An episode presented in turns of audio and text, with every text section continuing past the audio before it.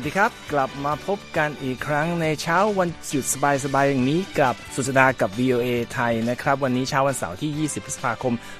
2566 ตามเวลาในประเทศไทยครับ วันนี้ผมนพรัชชัยเฉลิมมงคล และคุณรัตพลออนสนิทจะร่วมกันดำเนินรายการนำเสนอข้อมูลข่าวสารน่าสนใจจากทั่วโลกนะครับไม่ว่าจะเป็นกรณีอัปเดตเรื่องของการประชุม G7 ที่ประธานาธิบดีโจไบเดนกล่าวสนับสนุนแผนฝึกนักบิน F-16 ให้กับยูเครน และทางกลุ่มก็เล็ง เพิ่มแรงกดดัน การลงโทษทางเศรษฐกิจต่อรัสเซียขณะที่ประธานาธิบดีสีจิ้นผิงของจีนเปิดแผนพัฒนาครั้งใหญ่สำหรับประเทศในเอเชียกลาง ไปกันที่ตะวันออกกลางบ้างนะครับ อสังหาริมทรัพย์ในดูไบบูมนะครับ มีการวางแผนสร้างตึกยักษ์เลียนแบบดวงจันทร์ แต่ว่าที่สหรัฐเองดิสนีย์เตรียมปิดโรงแรมทีม Star Wars ในฟลอริดาหลังเปิดทำการไม่ถึง 2 ปี และส่งท้ายวันนี้มาดูการล่ำลา ของแฮร์ริสันฟอร์ด ในบทบาทอินเดียนาโจนส์ในรอบปฐมทัศน์ที่เทศกาลหนังเมืองคานส์ทั้งหมดนี้และเรื่องอื่นๆ ติดตามได้ในสุดสัปดาห์กับ VOA ไทยครับ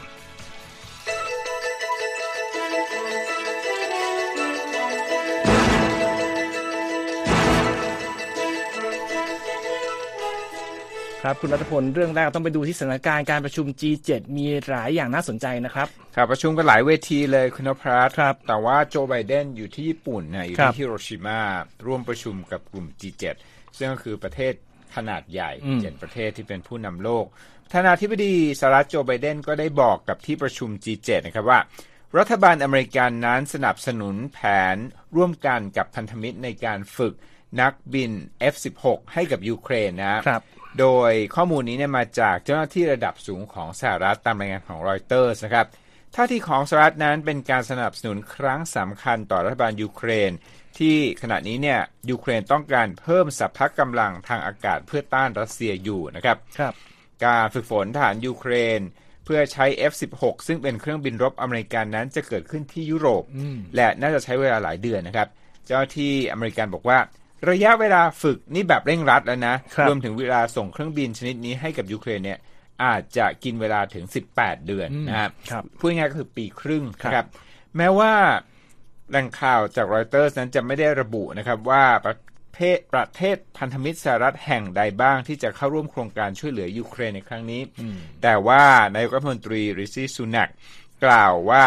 รัฐบาลกรุงลอนดอนของเขานั้นจะทำงานร่วมกับเนเธอร์แลนด์ เดนมาร์กและเบลเยียม เพื่อเสริมความสามารถต่อการต่อสู้ทางอากาศให้กับยูเครนนะครับ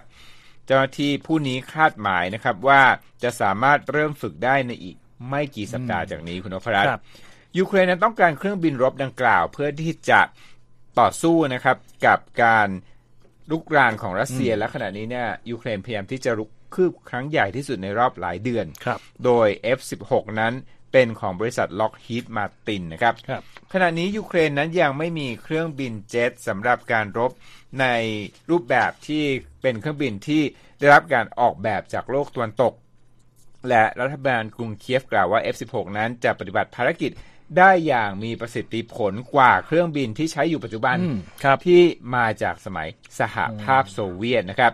รัฐบาลตะวันตกเองก็มีความกังวลนะครับว่า บางทีนะประเทศของตนให้ความช่วยเหลือทางอาวุธแก่ยูเครนโดยมีเพียงพอหรือไม่นะครับ ต่อการปกป้องประเทศนะครับ หากว่าต้องใช้อาวุธในการช่วยเหลือยูเครนมากเกินไปนั่นก็เป็นครับข้อกังวลนะครับของประเทศตะวันตกบางประเทศนะครับ และประเทศเหล่านี้นั้นยังพยายามหลีกเลี่ยงการให้อาวุธที่ยูเครนเนี่ยเอาไปใช้โจมตีรัสเซียได้ เข้าไปในพื้นที่ของรัสเซียลึกเกินไปนะครับ เพราะว่าอาจจะทำให้รัสเซียนั้นมีข้ออ้างได้ว่ามีเหตุผลที่จะสู้กลับรุนแรง นั่นก็เป็นข้อกังวลนะครับ ในวันศุกร์ครับประธานาธิบดียูเครนโวโลดิเมียร์เซเลนสกี้ตอบรับข่าวการสนับสนุนของโลกตะวันตก ด้วยการแสดงความดีใจผ่านทวิตเตอร์นะครับ เขาบอกว่าความช่วยเหลือนี้นั้นจะยกระดับการต่อสู้ทางอากาศ และหวังว่าจะได้หารือถึงแนวทางปฏิบัติ ที่การประชุมสุดยอด G7 ที่ฮิโรชิมาประเทศญี่ปุ่น ซึ่งประธานาธิบดีโจไบเดนของสหรัฐนั้น มีกำหนดประชุมถึงวันอาทิตย์นี้ใช่ครับครับก็จะมีข่าวอีกข่าวหนึ่งด้วยนะครับ จากการประชุมที่เริ่มต้นในวันนี้ตามเวลาในญี่ปุ่นนะครับเอ่อเป็นรายงานที่บอกว่าสมาชิกกลุ่มประเทศ G7 เนี่ยเตรียมยกระดับการดำเนินมาตรการลงโทษให้รัสเซียเนี่ยหนักขึ้นนะครับแล้วก็จะมีความพยายามปราบปราม กรณีที่เอ่อผู้ที่ตกเป็นเป้าการลงโทษต้องการหลบหลีก การดำเนินมาตรการเหล่านี้ จุดประสงค์ของการทำทุกอย่างนี่เขาบอกต้องการลดความสามารถของกรุงมอสโก ในการระดมทุนมาสนับสนุนการทำสงครามในยูเครน ซึ่งก็วันเดือนนี้ก็นับเป็นเดือนที่ 15 แล้วนะครับครับเอ่อแหล่งข่าวที่พูดกับเอ่อผู้สื่อข่าวนี้เป็นเจ้าหน้าที่ทำเนียบข่าวนะครับเขาแจ้งต่อผู้สื่อข่าวบอกว่าเอ่อจะมีการประกาศมาตรการลงโทษต่างๆ เพิ่มขึ้น และรวมทั้งสิ่งที่เป็นเรียกว่าเอิ่มควบการมาตรการควบคุมการส่งออกรวมกันแล้วเขาบอกจะหลายร้อยรายการในระหว่างการประชุมนี้นะครับ เจ้าหน้าที่คนดังกล่าวยังบอกด้วยว่าจริง ๆ ที่ผ่านมาเนี่ย ก็มีมาตรการของสหรัฐที่ออกมาเยอะที่สุด เขาบอกแค่ของสหรัฐที่เดียวเนี่ยมีการขึ้นชื่อองค์กร สัญชาติรัสเซีย และประเทศที่สามอื่นๆ รวมกัน 70 แห่งนะฮะที่มีส่วนเกี่ยวข้องกับอุตสาหกรรมการผลิตอาวุธ ทางทหารให้มอสโกเนี่ยไว้ในบัญชีดำแล้ว นอกเหนือจากการดำเนินมาตรการลงโทษทางเศรษฐกิจต่อทั้งบุคคล องค์กร รวมทั้งขึ้นชื่อเครื่องบิน แล้วก็เรือต่างๆ 300 ชื่อไม่ว่าจะเป็นอย่างที่บอกนะฮะคนองค์กรหรือว่าเรือรบเครื่องบินรบทั้งหลายแปลแล้วก็ธรรมดาด้วย โดยรัฐบาลสมาชิกกลุ่ม G7 อื่นๆเนี่ยทางเจ้าหน้าที่ของทางเนียข่าวที่ร่วมเดินทางไปประชุมบอกว่าน่าจะประกาศมาตรการในส่วนของตนออกมาในภายในการประชุมครั้งนี้นะครับ ในส่วนของการยกระดับอ่าการกดดันรัสเซียเจ้าที่รัฐบาลสหรัฐเปิดเผยด้วยว่าหลักๆจะมีขั้นตอน 3 อย่างนะคุณนัทพลครับอันแรกคือ สกัดกั้นความสามารถของรัสเซียในการจัดหาอุปกรณ์ และเสบียงคลังมาทำสงครามสองคือทำงานร่วมกันเพื่อปิดช่องโหว่ของมาตรการการลงโทษ และการการหลบหลีกการบังคับใช้มาตรการเหล่านี้สามลดการพึ่งพาพลังงาน จากรัสเซียของประเทศในยุโรป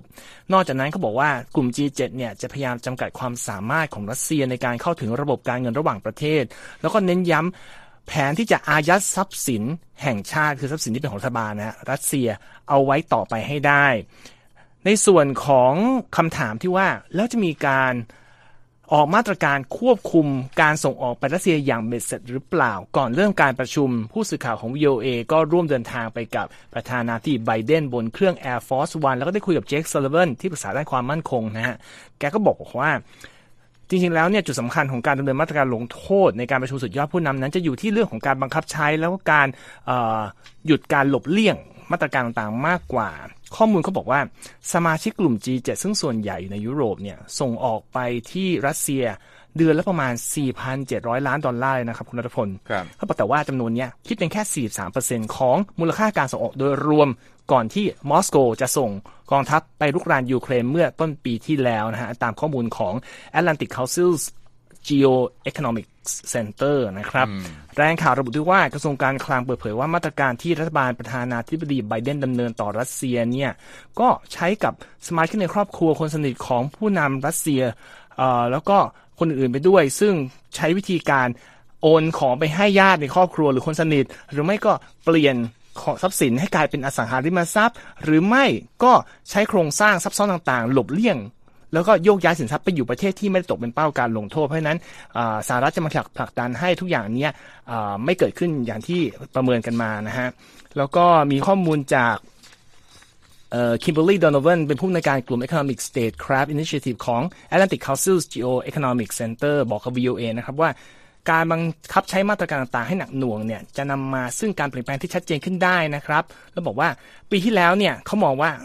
เป็นปีแห่งการ ออกมาตรการลงโทษ แต่ปีนี้เนี่ยจะเป็นการบังคับใช้อย่างเต็มรูปแบบ แล้วก็จะมีการพิจารณาพิจารณาด้วยว่าควรจะมีการดำเนินนโยบายควบคุมการส่งออกเพิ่มเติมใดบ้าง เพื่อไม่ให้รัสเซียมีโอกาสเสริมสัพพะกำลังในการจัดหาทหารหรือว่าเทคโนโลยีมาทำการรบ แต่ว่า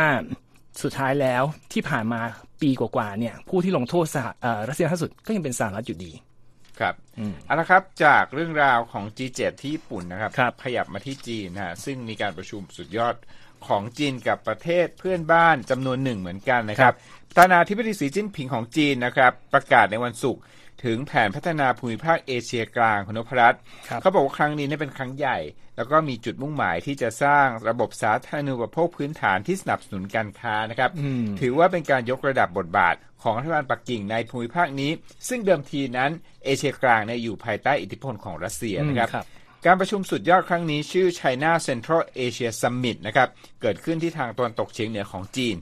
สีจิ้นผิงบอกนะครับว่าจีนพร้อมที่จะร่วมพัฒนายุทธศาสตร์กับประเทศ หลายประเทศ คือคาซัคสถาน คีร์กิสถาน ทาจิกิสถาน เติร์กเมนิสถาน และอุซเบกิสถานนะครับครับรวมทั้งนำความทันสมัยมาให้ภูมิภาคนี้ด้วยนะครับ ผู้นำจีนบอกนะครับว่าการประชุมสุดยอดครั้งนี้ ได้เพิ่มปัจจัยผลักดันใหม่ๆ ต่อการพัฒนาและการสร้างความแข็งแกร่งอีกครั้งต่อ 6 ประเทศ เขาบอกสูบฉีดพลังงานด้านบวก ให้สันติภาพและเสถียรภาพในภูมิภาคด้วย นั่นเป็นคำพูดของประธานาธิบดีสีจิ้นผิงนะครับครับรอยเตอร์รายงานนะครับว่าจีนนั้นได้นำประเทศเข้าสู่การแข่งขันเชิงอำนาจ และพยายามให้ได้มาซึ่งสินทรัพย์ด้านพลังงานในภูมิภาคที่อุดมไปด้วยทรัพยากร บริเวณเอเชียกลางเนี่ยเขาบอกว่ามีสินทรัพย์ที่มีเรื่องพลังงานครับจำนวนมากนะครับ คู่แข่งของจีนในเรื่องนี้คือรัสเซียแน่นอนนะครับ เพราะว่าตอนนี้เนี่ยรัสเซียก็ต้องแบ่งความสนใจไปให้กับการทำสงครามในยูเครน นอกจากนั้นแล้วยังมีปัจจัยที่จีนต้องคำนึงถึงด้วยก็คือการถอนทหารสหรัฐออกจากอัฟกานิสถานนะครับครับ ประเทศในเอเชียกลางทั้ง 5 ประเทศที่กล่าวไปนะครับ เสนอให้จีนเข้าถึงเส้นทางขนส่งพลังงานเชื้อเพลิง อาหาร และสินค้าโภคภัณฑ์อื่น ๆ หากว่าเส้นทางในส่วนอื่นของโลกนั้นเกิดปัญหาขึ้นได้นะครับ ภาพการกระชับมิตร ในเวทีประชุมสุดยอด China Central Asia Summit นี้ กินเวลา 2 วันนะครับ แล้วก็เกิดขึ้นพร้อมกับการประชุมที่ผมและคุณนพรัตเพิ่งเล่าไปก็คือการประชุม G7 ที่ญี่ปุ่น แล้วก็ในเวทีนั้นเนี่ยพันธมิตรอเมริกันกับอเมริกาก็ฉายภาพจีนในเชิงลบนะครับครับนอกจากนั้นแล้วนะครับ การสนับสนุนของจีนต่อเอเชียกลางยังดูเหมือนว่า เป็นการคัดค้านภาพลักษณ์ที่สหรัฐกล่าวหารัฐบาลปักกิ่งว่าใช้นโยบายการทูตเชิงบังคับกับส่วนต่างๆ ของโลกนะครับมีส่วนเสริมของประธานาธิบดีสีจิ้นผิงนะครับครับเขากล่าวว่าจีนและประเทศในเอเชียกลางนั้น ควรสร้างความไว้เนื้อเชื่อใจกันที่หนักแน่นขึ้น และให้การสนับสนุนกันและกันในเรื่องที่เป็นแกนหลักของผลประโยชน์ เช่น อำนาจอธิปไตย ความมีอิสรภาพ ศักดิ์ศรีของชาติ และการพัฒนาในระยะยาวนะครับ ผู้นำจีนกล่าวด้วยว่าจีนจะยกระดับข้อความตกลงด้านการลงทุนแบบทวิภาคี และเพิ่มการขนส่งสินค้าข้ามชายแดน มากขึ้นกับประเทศเหล่านี้ด้วยนะครับ มาดูตัวเลขกันสักนิดหนึ่งนะครับครับสีจิ้นผิงบอกนะครับว่าจีนจะให้การสนับสนุนด้านการเงินต่อเอเชียกลางมูลค่า 26,000 ล้านหยวนอืมคิดเป็นเงินไทย 130,000 ล้านบาทนะครับครับส่วนการค้าระหว่างจีนและเอเชียกลางนั้น เมื่อปีที่แล้วอยู่ที่ 70,000 ล้านดอลลาร์คุณนพรัตน์อืมถือว่าสูงเป็นสถิติใหม่นะครับแล้วก็ในบรรดาประเทศเอเชียกลาง การค้าระหว่างจีนและคาซัคสถานนั้น ถือว่าสูงสุดคืออยู่ที่ 31,000 ล้านดอลลาร์ครับ ครับก็เป็นเอ่ออีกพื้นที่หนึ่งที่จีนเหมือนจะพยายามสร้างอิทธิพลขยายไปนะฮะหลังจากที่ลงไปที่เอเชียเอ่อไปแปซิฟิกใต้แล้ววันนี้ก็มาเอเชียกลางก็จะดูต่อไปนะครับว่าจะเดินหน้าได้แค่ไหน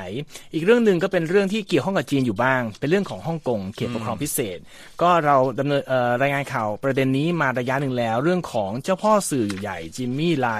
ที่ถูกควบคุมตัวโดยทางตำรวจฮ่องกงมาครับเป็นปีแล้วนะฮะเขาขอให้ทางศาลอนุญาตให้เขาใช้ทนายอังกฤษ มาแก้ต่างในคดีที่เกี่ยวกับกฎหมายด้านความมั่นคงที่จีนอะบังคับใช้ในห้องเอ่อเอ่อจีนบังคับใช้ในฮ่องกงมาตั้งปีกว่าแล้วนะครับ ซึ่งปรากฏว่าศาลในฮ่องกงปฏิเสธคำขอร้องนี้คุณสงเอ่อคุณรัตพลเพราะว่าครับเขาบอกว่าเมื่อดูแล้วเนี่ยมันจะเป็นภัยต่อความมั่นคงของชาติแล้วก็อันนี้แต่จริงๆแล้วคนที่ปฏิเสธคำเนี้ย คำแรกคือคณะกรรมการอ่าความมั่นคงแห่งชาติ แล้วก็ออกคำแนะนำให้กับศาลศาลก็เลยอ้างคำพูดของคณะความมั่นคงนี้ ในคำแนะนำนี้เนี่ยเขายังบอกด้วยว่าไม่ควรออกวีซ่าให้เอ่อทนายคนที่เอ่อจิมมี่ไลน์ขอให้มาช่วยชื่อติโมธีโอเวนครับซึ่งจริง ๆ แล้วเนี่ยตลอดช่วงหลายสิบปีเกือบ ศตวรรษที่ผ่านมาเนี่ยทางอะฮ่องกงเปิดโอกาสให้ทนายต่างชาติเข้ามาเอ่อเป็นทั้งอายการและทนายจำเลยได้ตลอดเวลา แต่นี่ก็ถือเป็นการเปลี่ยนแปลงครั้งใหม่ที่จะไม่ให้มีการใช้เรื่องนี้ จิมมี่ไลก็เราเคยรายงานไปแล้วเป็นผู้ก่อตั้งสื่อพิมพ์แท็บลอย Apple Daily เป็นสื่อแนวส่งเสริมประชาธิปไตย ถูกปิดไปเมื่อปีครับ2021 หลังอ่าสภานินิติบัญญัติฮ่องนิติบัญญัติฮ่องกง ผ่านกฎหมายใหม่ออกมาวันที่ 10 พฤษภาคมนี้เองที่ให้ผู้บริหารให้อำนาจผู้บริหารของฮ่องกงเนี่ยมีดุลพินิษสั่งห้ามทนายความต่างชาติมาทำคดีเกี่ยวกับความมั่นคง ซึ่งเรื่องนี้เนี่ยทางทันเอ่อที่ผู้พิพากษาที่ออกคำสั่งเนี่ยออกมาให้ที่บายด้วยว่า จริง ๆ แล้วอะศาลน่ะไม่ได้มีอำนาจเหนือคณะกรรมการความมั่นคงแห่งชาติเลย เป็นเรื่องของเขาคือตรงว่าจะออกตัวว่าไม่ได้เป็นคนตัดสินใจคือตามเขาเฉยๆ แต่ว่าทนายที่เป็นของไลคนที่เป็นฮ่องกงแย้มบอกว่าถ้าศาลไม่ยื่นมือมายุ่งเรื่องนี้ขณะที่คณะกรรมการความมั่นคงแห่งชาติ ใช้อำนาจแบบล้ำเส้นเนี่ยเขาบอกฮ่องกงต้องบอกลาต่อหลักนิติ ธรรมส่วนใหญ่ของฮ่องกงไปได้แล้ว เพราะบอกว่าเราไม่สามารถมีองค์กรที่สามารถเอ่ยปากใช้คำศักดิ์สิทธิ์ที่ว่าความมั่นคงแห่งชาติ แล้วก็ไม่ต้องห่วงว่าจะถูกใครท้าทายได้อีกเลย ก็หมายถึงคณะกรรมการที่ว่านี้นะครับ ก็ตอนนี้จิมมิไลก็ถูกสั่งจำคุกเป็นเวลา 5 ปี 9 เดือนเมื่อเดือนธันวาคมปีที่แล้วในข้อหาทุจริตตอนนี้รอไต่สวนอีก 4 ข้อหา ซึ่งเกี่ยวข้องกับ กฎหมายความมั่นคงแห่งชาติ แล้วก็กฎหมายห้ามการปลุกระดม ซึ่งบอกว่าถ้ามีความผิดจริง ก็คงถูกจำคุกตลอดชีวิตที่ผ่านมาลายก็ปฏิเสธไม่รับผิดในข้อหาใดๆก็ตามนะครับ การพิพากษาในคดีถัดไปของเขาจะเริ่มต้นต้นในเดือนกันยายนปีนี้นะครับใครทุกท่านอยู่กับเรานะครับ ทีมงาน VOA ภาคภาษาไทยในสุดสัปดาห์กับ VOA ยังมีสาระน่ารู้มากมายรออยู่ครับ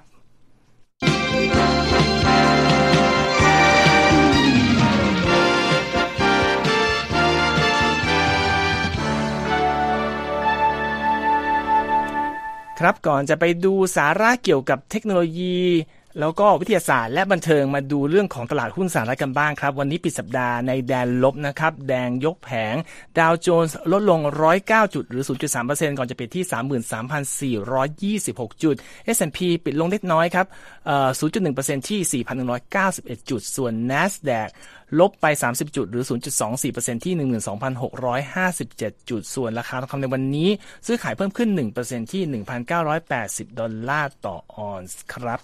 ไปดูกันเรื่องของข่าวธุรกิจอวกาศกันบ้างคุณรัตพลครับเป็นเรื่องของบริษัท Blue Origin ของอภิมหาเศรษฐีเจฟเบโซสเจ้าของ Amazon เพิ่งจะชนะสัญญาจากนาซาให้สร้างสิ่งที่บอกว่าเป็นเอ่อส่วนนำยานอวกาศที่จะพานักบินอวกาศลงจอดในดวงจันทร์ตามรายงานของรอยเตอร์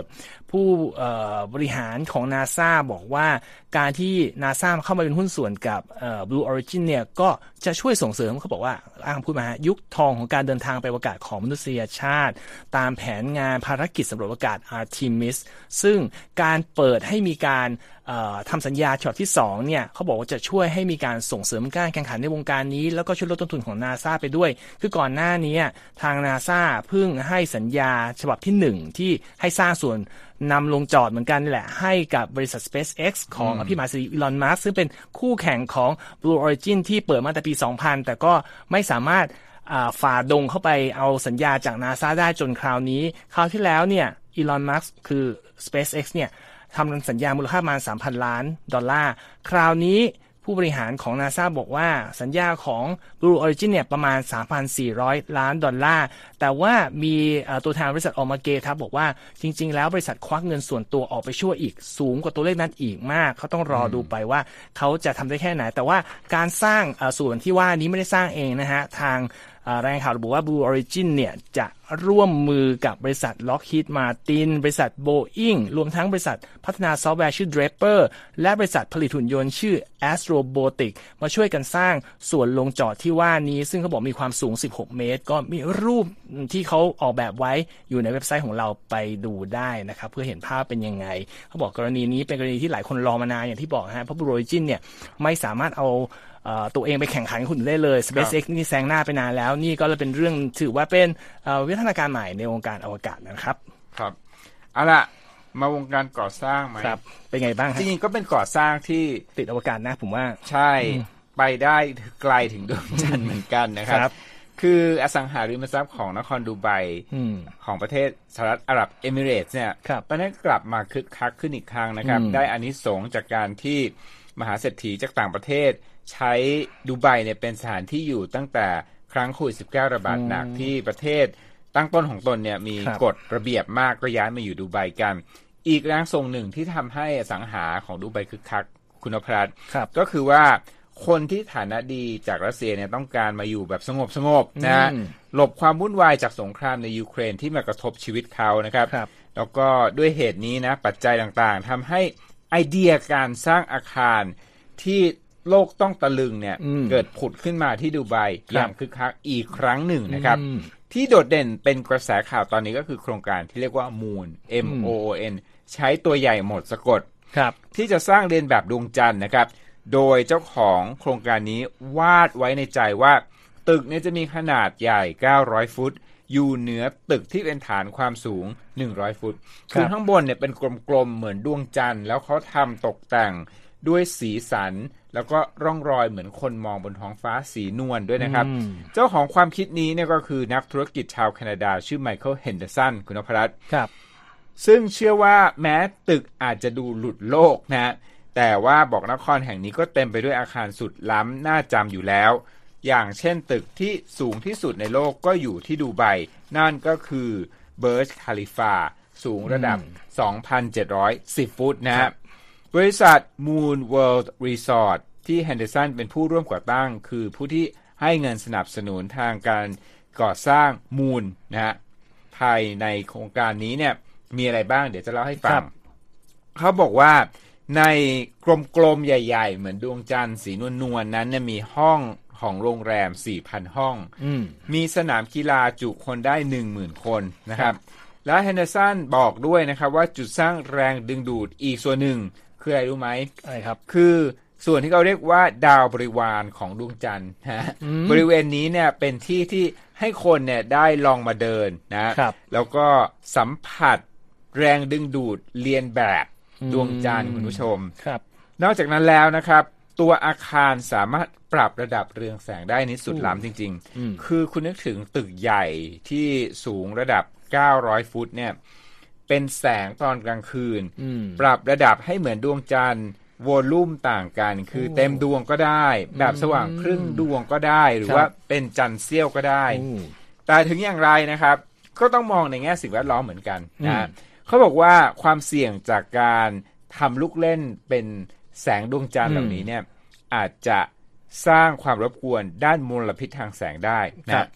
ไม่ใช่เพิ่งเกิดนะ เกิดขึ้นไปแล้วที่ลอนดอนที่ตึกคอนเซปต์ลักษณะเดียวกันที่ชื่อโครงการ MSG Sphere เนี่ยครับต้องหยุดสร้างเลยนะอืมเพราะว่ามีการประท้วงจากผู้ที่กังวลถึงเรื่องมลพิษทางแสงคุณนพรัตน์ครับอีกประเด็นหนึ่งที่น่าจับตามองก็คือ การที่ใช้สถานที่บางส่วนเป็นคาสิโนนี่อยู่ในอ๋อแผนนะครับครับ เพราะว่าในเวลานี้เนี่ยการพนันยังผิดกฎหมายอืมในสหรัฐอาหรับเอมิเรตส์นะครับ แต่สิ่งที่คาดหมายว่าอาจจะเกิดขึ้นและเกิดการเปลี่ยนแปลงในเชิงบวกสำหรับโครงการนี้ ก็คือใน 4-5 ปีข้างหน้า การพนันอาจจะทำให้ถูกกฎหมายได้อ๋อที่สหรัฐอาหรับเอมิเรตส์ที่คาดอย่างนั้นเพราะอะไรครับครับ เพราะว่าบริษัทที่ชื่อว่า Win Resort อืมวางแผนที่จะสร้างสถานอ๋อต่างอากาศทางตอนเหนือของดูไบมูลค่า 3,900 ล้านดอลลาร์ โดยเตรียมที่จะเปิดบ่อนคาสิโนในปี 2027 ก็น่าจะมีข้อมูลอินไซต์นะว่าใน 4-5 ปีข้างหน้าเนี่ยอืม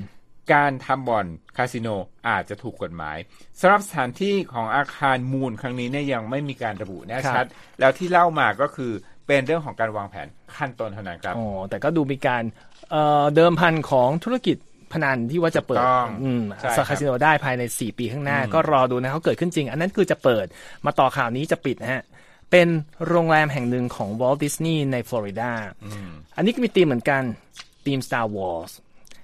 ซึ่งคุณรัฐพลอาจจะไม่เคยได้ยินเพราะเราก็ไม่เคยได้ยินเพราะว่าเพิ่งเปิดมาแค่ไม่ถึง 2 ปีอ๋อเหรอประกาศปิดแล้ว ซึ่งเอ่อตึกเอ่อโรงแรมนี้เขาชื่อชื่อเต็มมากเลย Star Wars Galactic Star Cruiser มีความพิเศษคือผู้เข้าพักต้องพักทีละ 2 คืนครับเป็นแพ็กเกจ ซึ่งเขาบอกว่ามีแฟน Star Wars ชื่นชมนะตอนเปิดเมื่อเดือนมีนาคมปี 2022 แต่หลายคนก็บ่นว่ามันแพงสองคืนสองคนอาหารพร้อม อาหารธีมแบบ Star Wars ตามอวกาศนะ แล้วก็สามารถที่จะไปเยี่ยมเขาบอกว่าดาวชื่อบาตู ซึ่งอยู่ในดิสนีย์เวิลด์ข้างๆกันด้วย เครื่องดื่มยังเป็นแบบธีมอวกาศทุกอย่าง มีห้องให้เลือกหนึ่งร้อยห้องสองวันสองคืน สนนราคาสองคนนะฮะ 4,800 ดอลลาร์ หรือมาแสนหกหมื่นสี่พันบาท ก็เอ่อจะเปิดถึงวันที่ 30 กันยายนปีนี้เท่านั้น ทางบริษัทไม่ได้ให้เหตุผลว่าทำไมถึงปิด แต่สิ่งที่เกิดขึ้นคือบ๊อบไอเกอร์ CEO ดิสนีย์ประกาศตั้งแต่เดือนกุมภาพันธ์แล้วนะครับ ว่าบริษัทจะต้องทำการลดต้นทุนธุรกิจโดยรวมครับประมาณ 5,500 ล้านดอลลาร์ แล้วจะไปสร้างผลกำไรให้กับธุรกิจสตรีมมิ่งมากกว่า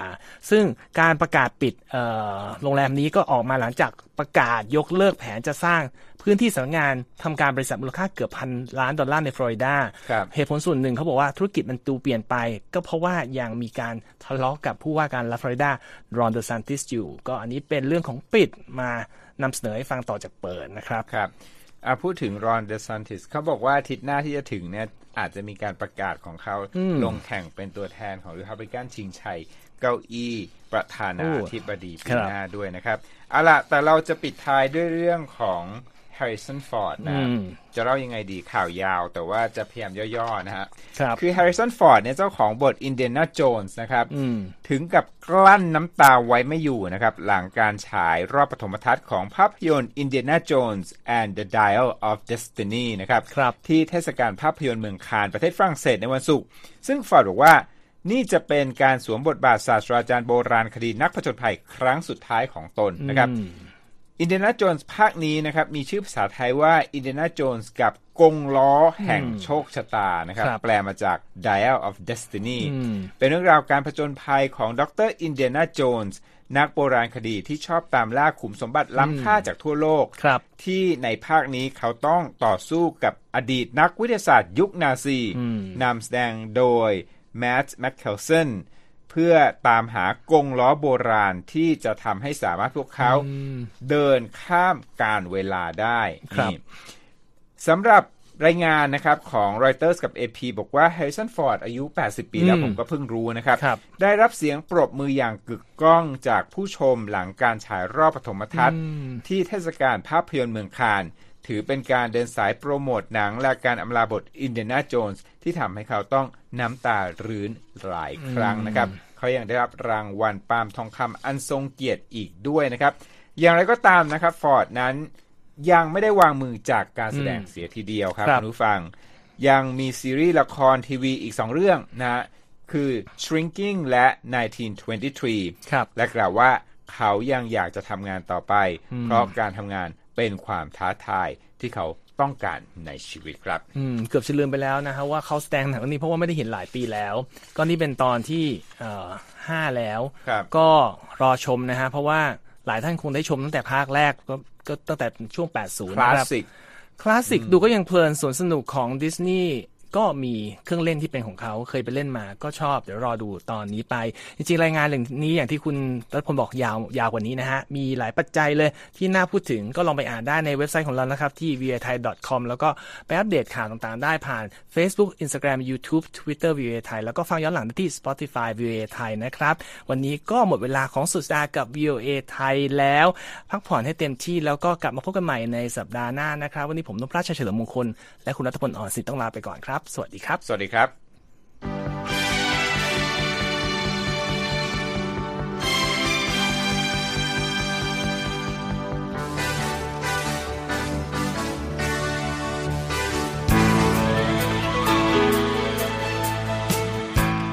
ครับและที่จบไปเป็นรายการจาก VOA ภาคภาษาไทย รายงานสดส่งตรงจากกรุงวอชิงตันประเทศสหรัฐ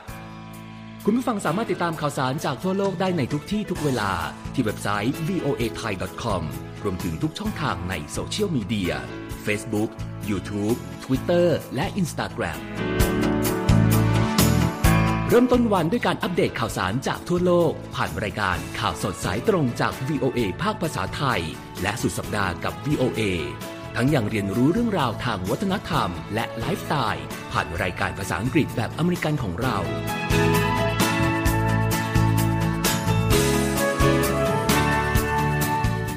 ติดตามความเคลื่อนไหวในประเทศสหรัฐ การเมืองอเมริกัน พร้อมเข้าใจที่มาที่ไปของเหตุการณ์สำคัญ รวมถึงข่าวต่างประเทศ จากแหล่งข่าวที่เชื่อถือได้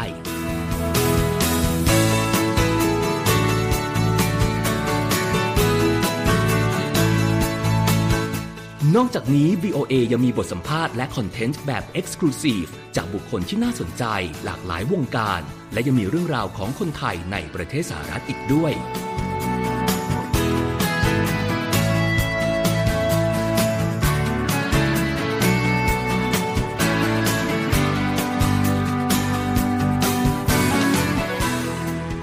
คุณนะครับที่ให้ VOA ไทยเป็นส่วนหนึ่งในการติดตามข่าวสาร สาระและเกร็ดความรู้ของคุณ จากรายการต่างๆ ที่เรามุ่งมั่นนำเสนอ เพื่อความเที่ยงตรง ทันเหตุการณ์ และมีประโยชน์ในทุกๆวัน